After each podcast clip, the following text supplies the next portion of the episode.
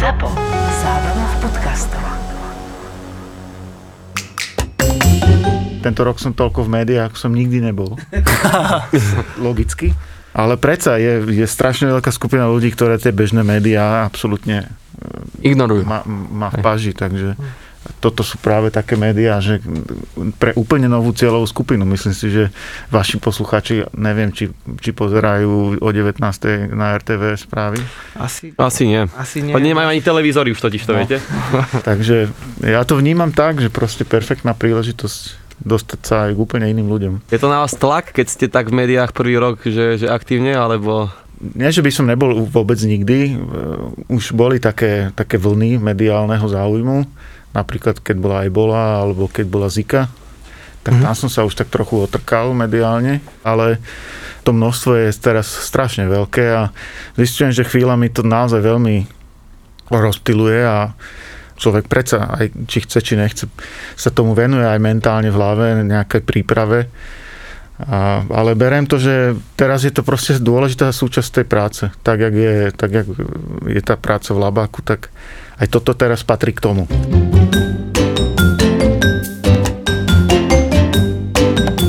Vo Štvorici na Pambici.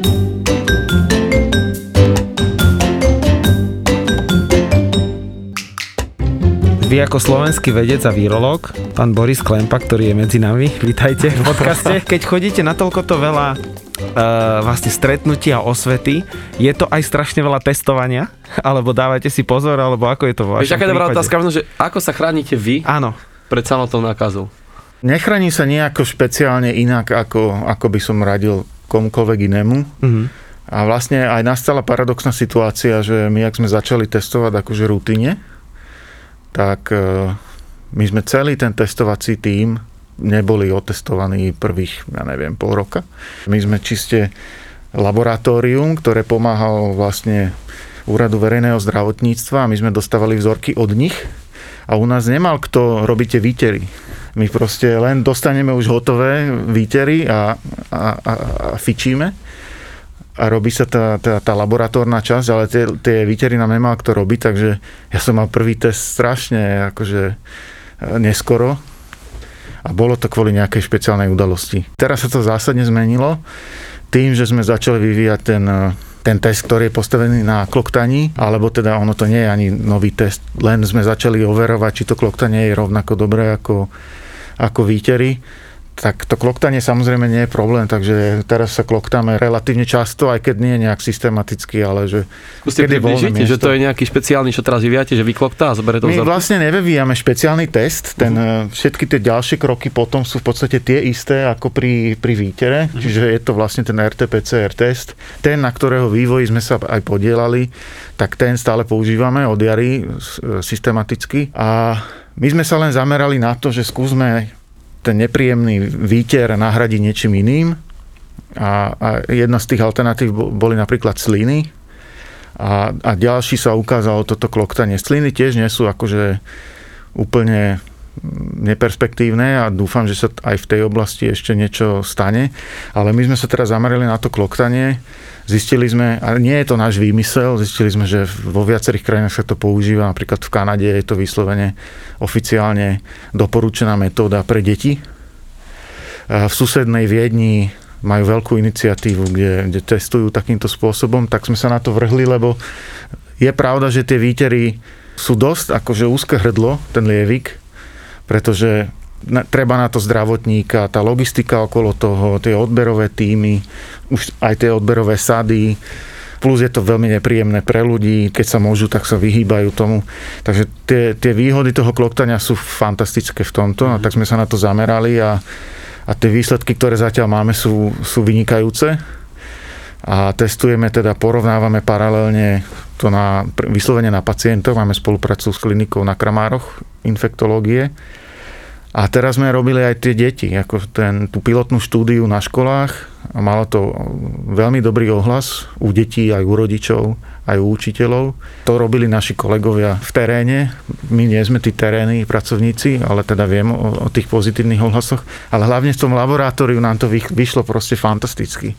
Čiže skutočne ten, To kloktanie, aj keď sa dá spo, pospájať vzorky, čiže treba celá trieda spolu, odovzdá. E, Tým myslím, že už tie jednotlivé odovzdané vzorky sa, sa zlejú, ne, ne že by tie decka to nejak spolu všetky plúli do nejakého vedra alebo Jedna čo. vzorka, 30 detí.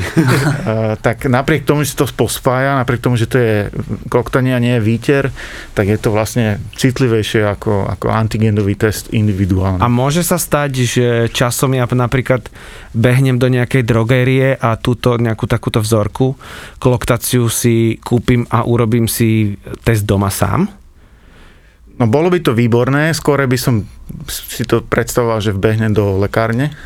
A no dokonca moja taká, taký sen je, že vbehnem do lekárne, kúpim si tú kloktaciu sadu, čo je úplne triviálna vec. Vybehnem z tej lekárne, vykloktám to v bezpečí vonku, keď nikto nebude okolo mňa a vrátim sa do tej lekárne a tam to odovzdám. To, to by bolo akože úplne fantastické, ale k tomu sa asi ne, neviem, či sa k tomu dopracuje. Že nikdy si to človek nevie otestovať sám napríklad ako príklad moč, že má nejaký papierik a farba mu ukáže, že je pozitív, negatív alebo tak. Ten vývoj k tomu smeruje. Vlastne ukazuje sa naozaj, že nie je, nie je dôležité mať nejaký dokonalý test, ktorý odhalí jednu molekulu v vírusovej RNA v hrdle, ale je v podstate lepšie mať možno nie až taký dokonalý test, ale veľmi ľahko dostupný, aby sme sa mohli testovať častejšie.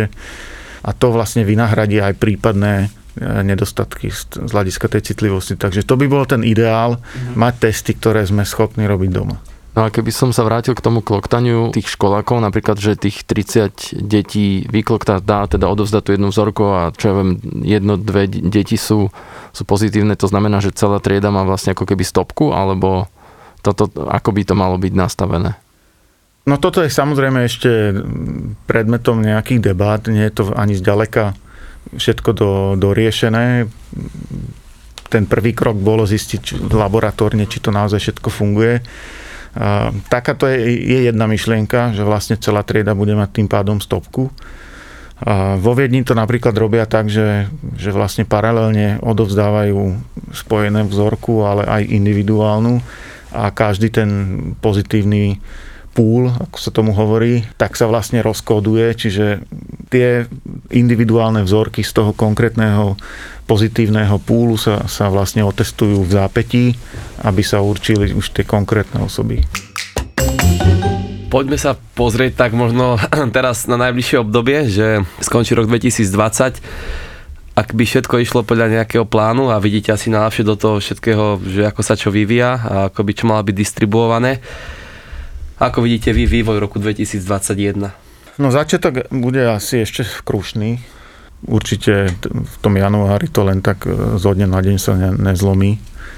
A môže byť lockdown, aký chce, tam určitá zotrvačnosť bude Takže dúfajme, že, že sa nejakým spôsobom prehryzieme cez, cez tie ťažké časy k tej vakcíne a ja teda naozaj verím, že tá vakcína bude ten absolútny zlom. Samozrejme to bude závesiť od toho, ako, ako dobre budú dostupné vôbec. Ešte stále nie je úplne isté, že nenastane nejaký problém, ktorý by to celé nejakým spôsobom zhatil.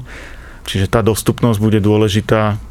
Tým pádom čím viac tých vakcín e, prejde tými regulačnými procesmi, tým lepšie, aby tá dostupnosť bola lepšia, lebo jedna firma to proste nebude stíhať vyrábať, aj keby ako chceli. To je jedna vec, tá dostupnosť a druhá vec potom bude samozrejme tá ochota ľudí e, sa dať zaočkovať. Tu je úplne jasné, že, že čím viac, tým lepšie. Samozrejme sú nejaké čísla, o ktorých sa hovorí, že mali by to byť dve tretiny ľudí a tak nejaké číslo sa dá vypočítať, namodelovať, že ktoré by bolo najlepšie, ale vo všeobecnosti čím viac, tým lepšie a ak to aj bude menej, tak e, stále to bude obrovská pomoc, pretože ako je to zdravotníctvo zahltené, tak e, aspoň, aspoň s týmto, aby to pomohlo. Ak sa toto podarí, tak môj, moja taká vízia je, že vlastne cez leto príde k tomu takému zlepšeniu, také ako sme videli aj toto leto a že na tú jeseň už sa nestane to, čo sa stalo túto. To, to je ten sen a podľa mňa závisí hlavne od tej vakcíny. A keby som teraz skúsil vymodelovať situáciu, že ja budem teda tvrdý odporca vakcíny a budem vám tvrdiť, že to je rýchlo vyvinuté, že tam je čip a že tam všetky tie v podstate nezmysly, ktoré čítame, tak ako by ste ma presvedčili, že prečo áno? To treba rozdeliť do dvoch ako keby krokov, to je samotný ten vývoj vakcíny a potom to klinické testovanie. Čo týka toho vývoja, tak treba povedať, že vôbec sme nezačínali v januári. Tie technológie dnešné, tie biotechnológie sú skutočne úžasné. Práve na túto oblasť, akože snaha vyvinúť technológie také, ktoré by umožnili rýchlu prípravu novej vakcíny v čase novej epidémie, tak tomuto sa už roky e, venovalo. Akože tá vedecká komunita e, sa tomu venovalo, bolo množstvo rôznych iniciatív, aj rôznych nadnárodných nadácií, aj, aj celé štáty, GAVI, CEPI, to sú také e, skratky práve takýchto e, združení, ktoré sa tomuto venovali. Čiže pre mňa nebolo vôbec žiadnym prekvapením, že, že tie vakcíny sú už tak rýchlo pripravené, akože tie kandidátske, pretože presne tieto technológie, ako je mRNA vakcína alebo tie adenovírusové vektory, o tých sa hovorilo už roky, že toto je tá technológia, ktorá vlastne umožní veľmi rýchly vývoj. Videli sme to napríklad pri ebole, tá vakcína dnes sa v Afrike používa vakcína proti ebole, ktorá bola vyvinutá len vďaka tej epidémii, ktorá bola v rokoch, e, myslím, 2014 15. A za akú dlhú dobu sa vyvinula vakcína v tom období? Tiež to bolo pomerne rýchlo. Asi, no nebolo to tak ako teraz, to treba povedať. Ale aj tam vlastne nastal ten problém, že oni vyvinuli tú vakcínu pomerne rýchlo a keď mali prísť tie klinické štúdie, tak vlastne e, tá epidémia odoznela trochu a tým pádom bol problém e, vlastne tú klinickú skúšku urobiť v takom prostredí, kde, kde reálne cirkuluje to ochorenie, aby sa dala overiť tá účinnosť. Ale teda tá bola stále už, už mimo, absolútne mimo nejakého veľkého záujmu je stále problém napríklad v Kongu uplynulé roky. Neustále tam vlastne e, bola. A tam už sa používa tá vakcinácia prstencov, nazvime ring vaccination, sa tomu hovorí po, po anglicky. Čiže sa vakcinujú ľudia, ktorí sú okolo identifikovaného kontaktu, všetky jeho kontakty a, a skutočne to pomáha som čítal takú informáciu, neviem, či to je pravda, možno to budete vedieť potvrdiť, vyvrátiť, že tá vakcína, ten samotný vývoj netrvá tak dlho, ale to legislatívne schvaľovanie tými úradmi, že to je proces, ktorý naťahuje tú vakcínu a preto sa vyvíja napríklad 4 roky, ale tým, že ten problém je celosvetový, tak sa to že dokáže skrátiť napríklad na tých 5-6 mesiacov. Určite aj ten legislatívny proces, čiže aj tam vlastne všetci sa momentálne snažia to, to skrátiť ako sa dá a samozrejme aj to, to klinické skúšanie ako také. Keď teda uzavriem ten vývoj, tak tam tie technológie technológie uh, už boli vyvíjane predtým. Lebo ľudia sa boja toho, že napríklad teraz sa zaočkujem, OK, teraz to je v poriadku, testovali, a čo ak mi príde príznak za 3 roky, alebo za 10 rokov? Je to možné? No ale aký, aký príznak by to mal byť? Toto mi vlastne nie je úplne, úplne jasné, že čoho sa vlastne ľudia boja z hľadiska toho dlhodobého. Pretože nejaké vedľajšie účinky negatívne, ktoré by sa prejavili viac menej okamžite, to chápem, že, že toho sa niekto môže báť, ale že za tri roky čo by sa mi malo akože stať, čo... Najčastejšie čo by... píšu, že mutácie. Treba si uvedomiť, že, že vy vlastne dostanete tú vakcínu v tom mieste v pichu. Že to je niečo absolútne lokálne. Čiže e, tá vakcína prenikne v podstate do, do tých buniek, do rádovo nech, sú to, nech je to niekoľko, povedzme miliónov buniek, ktoré sú priamo v tom mieste v pichu a, a tá imunitná reakcia vlastne vzniká tam. A to, že ten imunitný systém tam samozrejme sa ako keby nahrnie tí, tie jednotlivé komponenty toho imunitného systému a tam vznikne tá, tá reakcia, tak to je akože fajn a, a následne, keď to odoznieje, tak vlastne buď tie protilátky alebo tie tzv. pamäťové bunky vlastne pretrvávajú už systémovo v celom tele, ale celé je to na začiatku veľmi, veľmi lokálne. Akože, čo by malo zmutovať? Mm-hmm Keby, keby aj tie bunky zmutovali, tak to sú bunky tam v tom, v tom mieste, v pichu. A čo, čo, čo by sa stalo? Akože nič. akože, že by všetky bunky nášho tela zrazu boli nejak zmenené, veď to je proste absolútne nemysliteľné. Keď sme boli na základných školách a vzniklo také znamienko, proti čomu ma očkovali? Tetanus? Tubera. Taká jazva skôr, nemyslíš? No, Hej, taká ste- jazva, hej, hej, ste hej. aký ročník? 83. Ja som mal na to aj reakciu, ja som aj v 7. triede nás preočkovávali na to, to bolo myslím, že sem. Tu som mal, myslím, z jediný z triedy zvýšenú reakciu a išiel som do Biskupic na rengen a tam mi na plúciach našli, že v období od prvej triedy na základnej, kedy nás do ramena očkovali, to čo hovoríš, po tú 7. triedu, že som dostal tuberkulózu, ale moja imunita ju prekonala a na plúcach mi našli ložisko, ako keby tej tubery, že nejak uzavreté, alebo ako to povedať.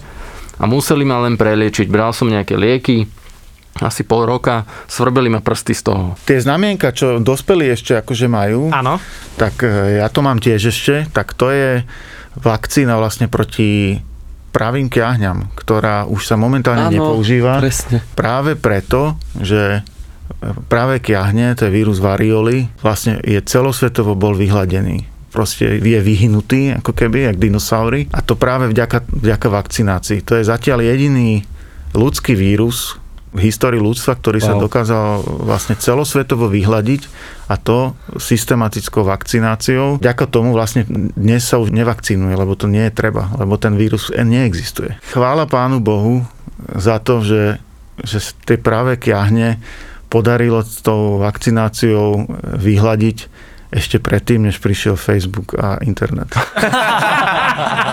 je to Pretože- veľmi zlý nástroj, že? Pretože to by sa nepodarilo. Ako reálne neverím, že by sa táto celosvetová kampaň vakcinačná proti pravým kiahňam podarilo zrealizovať, keby v tom čase už bol Facebook. Vo Štvorici na Pambici. ten vývoj vakcíny, ono to je tak, že to vyvíja celý svet, niekto sa snaží a keď to niekto vyvinie, tak tie ostatné firmy to len skopírujú, ako keby tú schému tej vakcíny, alebo si každý vyvíja svoju a potom je, že je lepšia, táto je ešte trošku lepšia, táto je trošku horšia. V podstate si to vyvíja každý sám, aspoň ja si to tak predstavujem, ja samozrejme v tých veľkých farmafirmách nie som.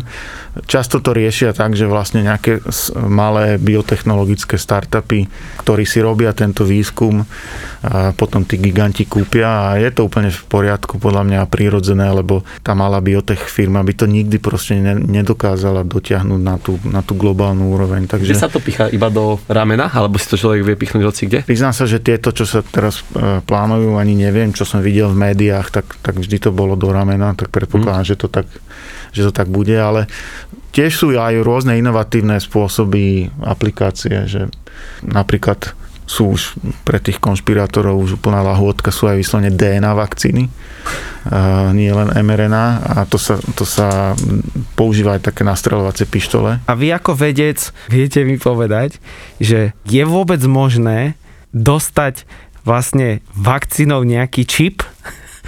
Ja si neviem predstaviť, že, že už ten čip, že, že čisto teoreticky, že ako by prešiel cez tú ihlu napríklad. Uh-huh. Akože dobre, tak dajme tomu, že by sa to podarilo a teraz čo, tak, do, tak, tak dostane sa to do toho svalu, do nejakej v tom mieste v pichu ten čip bude a, a teraz, že čo, čo tam bude robiť? No, Že- hlavne musí že- sa nabíjať asi, nie? Lebo ako- Áno, áno, že, že odkiaľ bude brať energiu a, a čo vlastne ovplyvní v tej bunke jednej svalovej, alebo čo, že čo mi to vlastne spraví? Aha. čo tam bude naprogramované, ako to má na mňa vplývať, ako ja tomu nerozumiem, že e, není mi to jasné a, a pokiaľ by to mal byť čip iba, že v tom zmysle, že, že monitorovanie, že aby vedeli, kde som, alebo čo, že kvázi GPS, tak čo ja viem, že Na čo? k, k, čomu, k čomu by to bolo dobré, Poďme k ďalšej takej informácii. Korona je vojenská zbraň Ameriky. tak tam mi nedáva zmysel akože už vôbec nič. Lebo ten komentár mal najviac lajkov. Lebo zároveň vlastne je obviňovaná Čína, že, že oni to vymysleli a súčasne je to americká zbraň. A s tým netopierom to bola pravda inak, že vďaka tomu netopieru, čo zjedla, že na to vzniklo? Aká žena? No to je tiež informácia. No, že, sná, že v tom Vúchane, na nejakom trhovisku, že tam sú nejaké otvorené trhy, Áno. kde oni predávajú, že, alebo jedia Áno. živé alebo položivé, neviem, nejaké netopiere a že to vlastne sa prenieslo z tých netopierov na človeka a už to akože... No toto je taká tá klasická cesta, že nejaká časť niekde na začiatku je, je OK, je, je v poriadku a, a postupne tá informácia tak zmutuje, že na konci nedáva žiadny zmysel. Čiže my vieme o tom víruse, že je to teda e, vírus, ktorý pochádza z divej prírody, je to tzv. zoonotický vírus a tým hostiteľom je tým hostiteľom pôvodným tohoto vírusu sú naozaj netopiere, to, to vieme pomerne dobre analyzovať vlastne na základe tých genetických analýz evolučných tohoto vírusu a takých, ktoré nachádzame v netopieroch iných. Ale zároveň vieme, že tam sa muselo ešte niečo stať, lebo tie vírusy, ktoré priamo nachádzame v tých, eh, v tých netopieroch, za normálnych okolností predsa nie sú schopné priamo preskočiť na človeka a práve kvôli tomu, aký sú schopní využívať ten receptor, čiže ten, ako keby ten kľúčik, cez ktorý sú schopné sa dostať do bunky. A tam e, sa predpokladá, tá, tá vedecká komunita na tomto sa zhodne, že tam bol nejaký medzihostiteľ, čiže ľudia sa nenakazili priamo od netopiera, ale od, od nejakého iného ešte hostiteľa. A to sú pravdepodobne nejaké drobné, drobné cicavce, Veľa sa hovorilo o tých pangolín. Hneď, ak sa tá informácia zjavila, som si to e, snažil nájsť, čo to je. Vyzerá to podobne ako, ako mravčiare, ale tiež to nie je úplne definitívne, môže to byť aj nejaké iné. Toto vieme napríklad pri prvom SARS koronavíruse, e, to bolo presne tak isto. Vieme, že, že tým pôvodným nositeľom sú netopiere, ale tam, tam e, boli také tie medvedíky čistotné a, mm. a takéto drobné cicavce. Potom ďalší koronavírus, ktorý spôsobil celosvetovú pozornosť, vyvolal je ten MERS koronavírus. To MERS je Middle East Respiratory Syndrome. A tam sa tiež ukázalo, že vlastne pôvodne netopierí vírus, ale ľudia sa nakazia od dromedárov, od, od tých jednohrbých ťav preto to tak sa vlastne vyskytuje, vyskytovalo v, v tej oblasti Blízkeho východu. A tu na to bude presne tak isto. Či to je priamo ten pangolin, alebo sa ukážu ešte nejaké iné. Napríklad e, už vieme, že aj fretky sú vlastne veľmi citliví hostitelia, aj tieto medvedíky čistotné, ktoré sú aj u nás dokonca ako, ako invázny druh tak tie sú všetky citlivé, hm? čiže vec, tieto tam asi zohrali nejakú rolu. Dá sa preto ešte prepáčte, že či do budúcna z takýchto vírusov dá očakávať viacej, alebo to je fakt, že vysoká, vysoká náhoda? Dá sa očakávať, že k takýmto situáciám bude dochádzať stále. Tým, že je to z prírody, z prírodzeného zdroja, k takémuto preskakovaniu e, môže dochádzať. Dá sa predpokladať, že k tomu bude dochádzať stále viacej tým, ako degradujeme životné prostredie, ako sme vstupujeme stále na nové územia, a ako je tá hustota ľudstva sa, sa zvyšuje, plus ten rozvoj e, leteckej dopravy, to sú proste perfektné podmienky pre, pre šírenie infekčných ochorení a je dosť možné, že, že k tomu bude vlastne dochádzať e, stále, stále častejšie. Vo Štvorici na Pambici. Vy ako vedec ste sa venovali už nejakým vírusom predtým? No ja som e, sa koronavírusom ne, nevenoval pred pandémiou, čiže toto je trochu tak akože z donútenia, ale venoval som sa vlastne od začiatku takým zoonotickým vírusom, teda takým, ktoré sa vyskytujú v prírode v divoživúcich zvieratách a konkrétne v takých, ktoré sa vyskytujú v lodavcoch hlavne.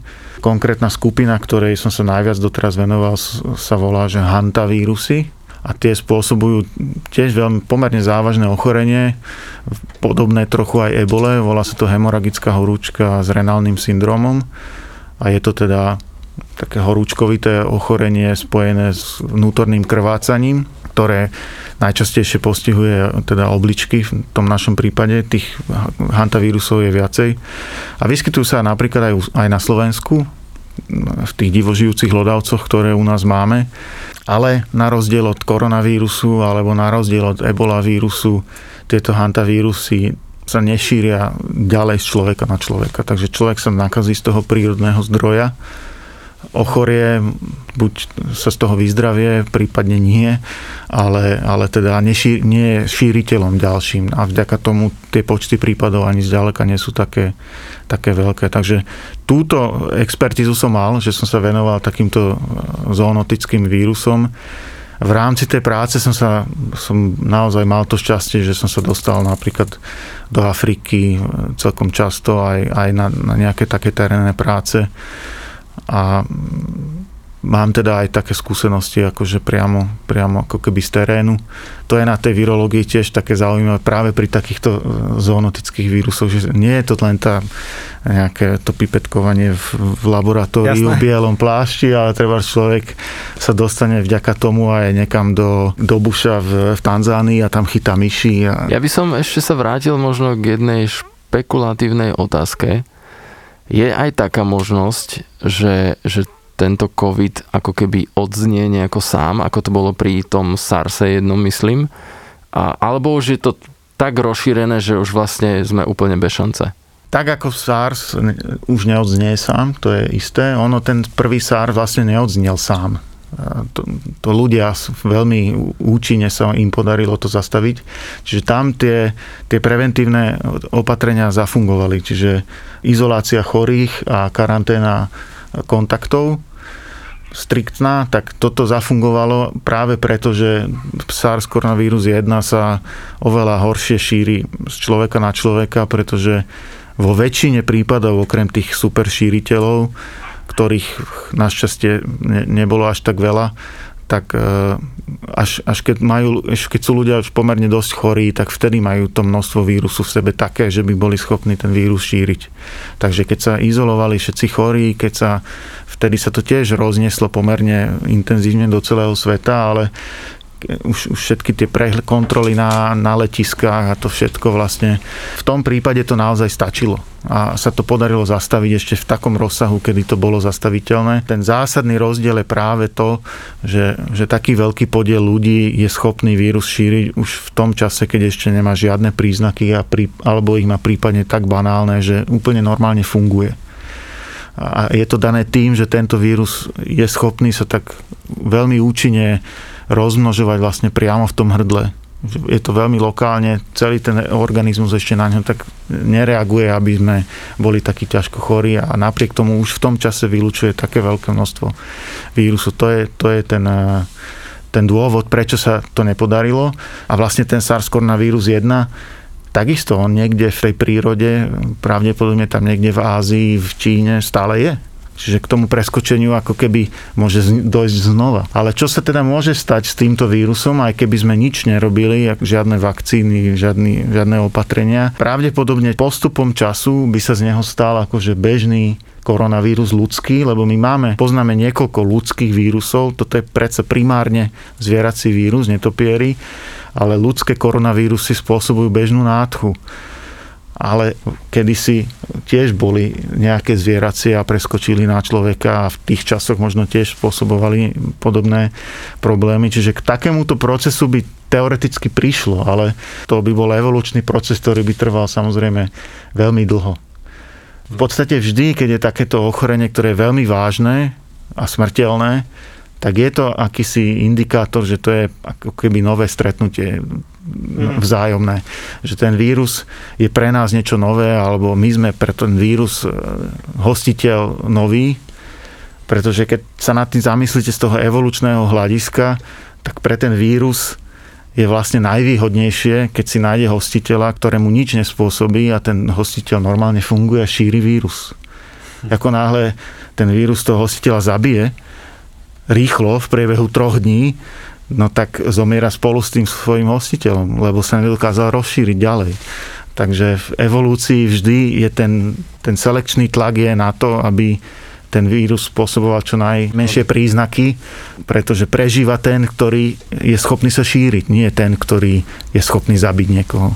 Sú ľudia, pre ktorých e, vyslovene nebude vhodné sa dať e, očkovať, pretože niekde som čítal, že sa nebudú môcť očkovať tehotné ženy.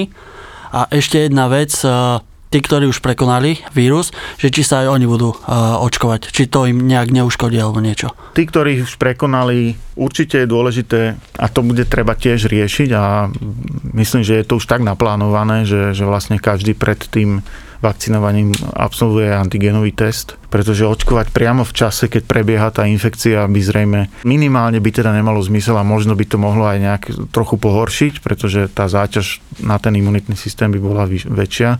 Takže preto toto sa bude robiť.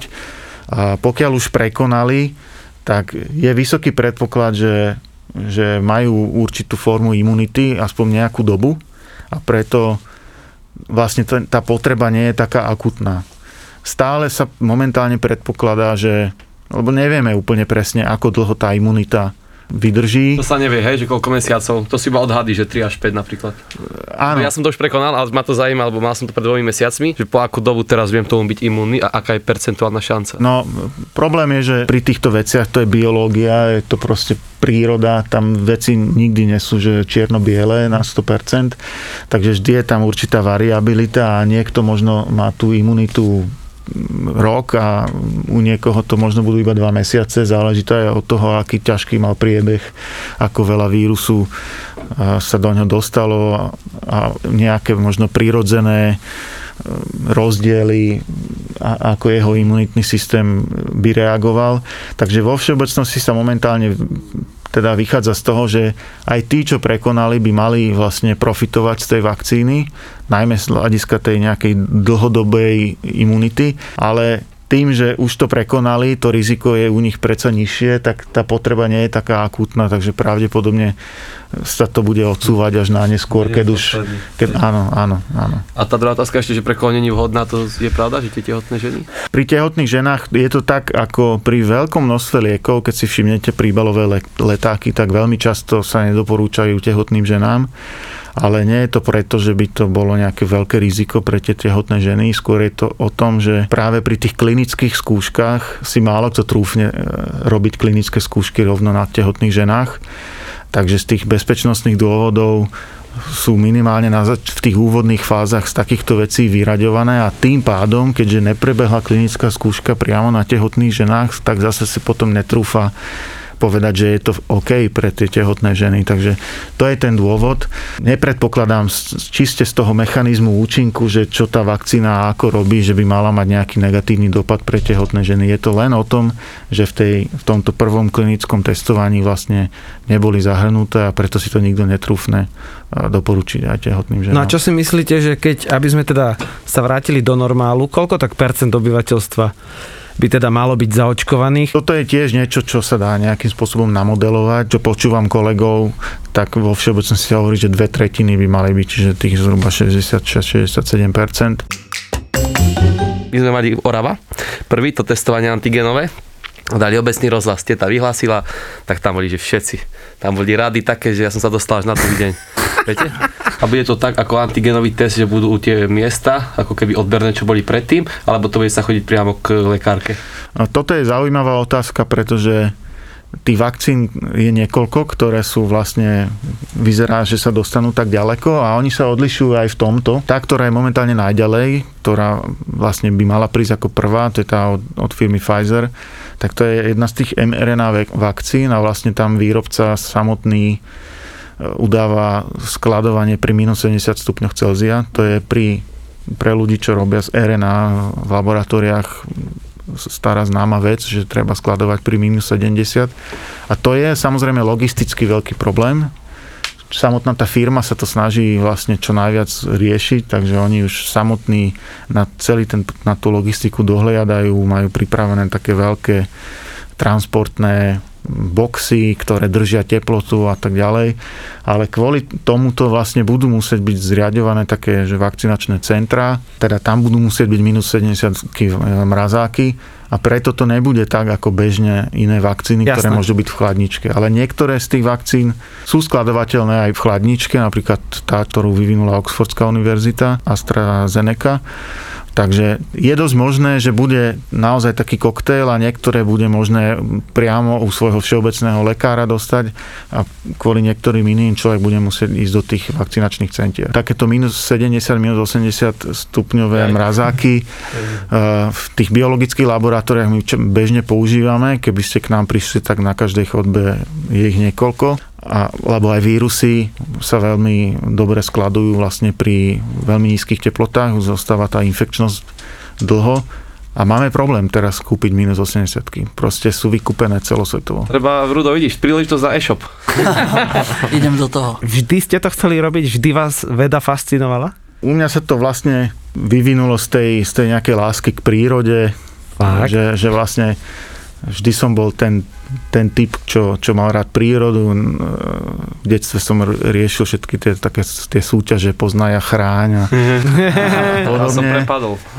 Mama učila prírodopis. A ste zbierali niečo? Nemali ste nejaké zbierky?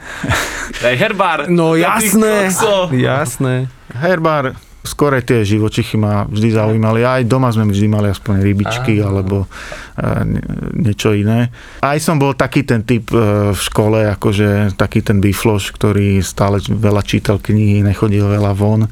Takže nejaké také sklony sa tam dali vytušiť a teda na tú vysokú školu práve cez tú biológiu som sa dostal, akože na špecializáciu biológia, ale o vírusoch som samozrejme nejak nesníval, že to bude moja... Koľko máte očkovaní, vy? Mám ich určite via, oveľa viac ako, ako väčšina Lebo do ľudí. Afriky ste chodili a tak. Pre, práve preto, čiže okrem všetkých tých klasických, a mám samozrejme proti vírusu kliešťovej encefalitídy. To je jednak aj preto, že žijem v regióne, v ktorom sa to vyskytuje na záhorí, a, ale aj preto, že s, s vírusom kliešťovej encefalitídy pracujeme. Možno trošku odskočím, ale pri kliešťoch tiež vzniká veľa nedorozumení, pretože kliešťe prenášajú limskú boreliózu a kliešťovú encefalitídu. A toto sa ľuďom stále ako, ako si pletie a pointa je, že proti kliešťovej encefalitíde sa vám chráni to vakcínou, ale ak ju nemám a dostanem kliešťovú encefalitídu, tak tam v podstate nič iné nepomôže, iba podporná liečba a čakať, ako to prejde. Že kliešť môže zabiť človeka reálne. Áno, áno. Je to veľké riziko percentuálne. U, To je u nás to nie je také, u nás v podstate smrteľné prípady nie sú, ale Som spal v lese, iba to poviem, a som dostal presne teraz kliešťa. A som ho vyberal večer, sme Nie, pili. ty sa pochval, akú si mal karanténu, kamoško. No ty- ja som mal najlepšiu karanténu. Indian. Ja som si On si postavil. objednal chatu a ma to tam nudilo po troch dňoch. To vám potom ukážem fotku, tak som sa zobral do lesa. Som si tam postavil domček z konárov z Čečiny, nakoril oheň a spal som tam jak v truhle. A čakal na uzdravenie.